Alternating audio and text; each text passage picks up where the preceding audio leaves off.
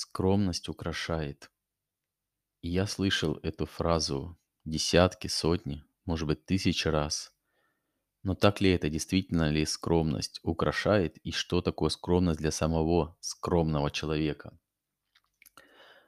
Нередко источником, причиной э, скромности является токсичный стыд.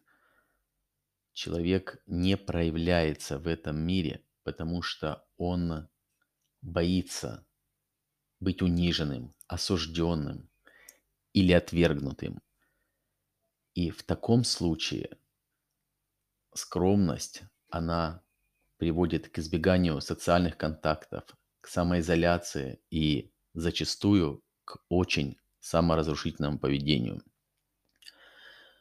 Поэтому, по моему мнению, скромность не украшает человека, а говорит о том, что внутри он борется с серьезными трудностями.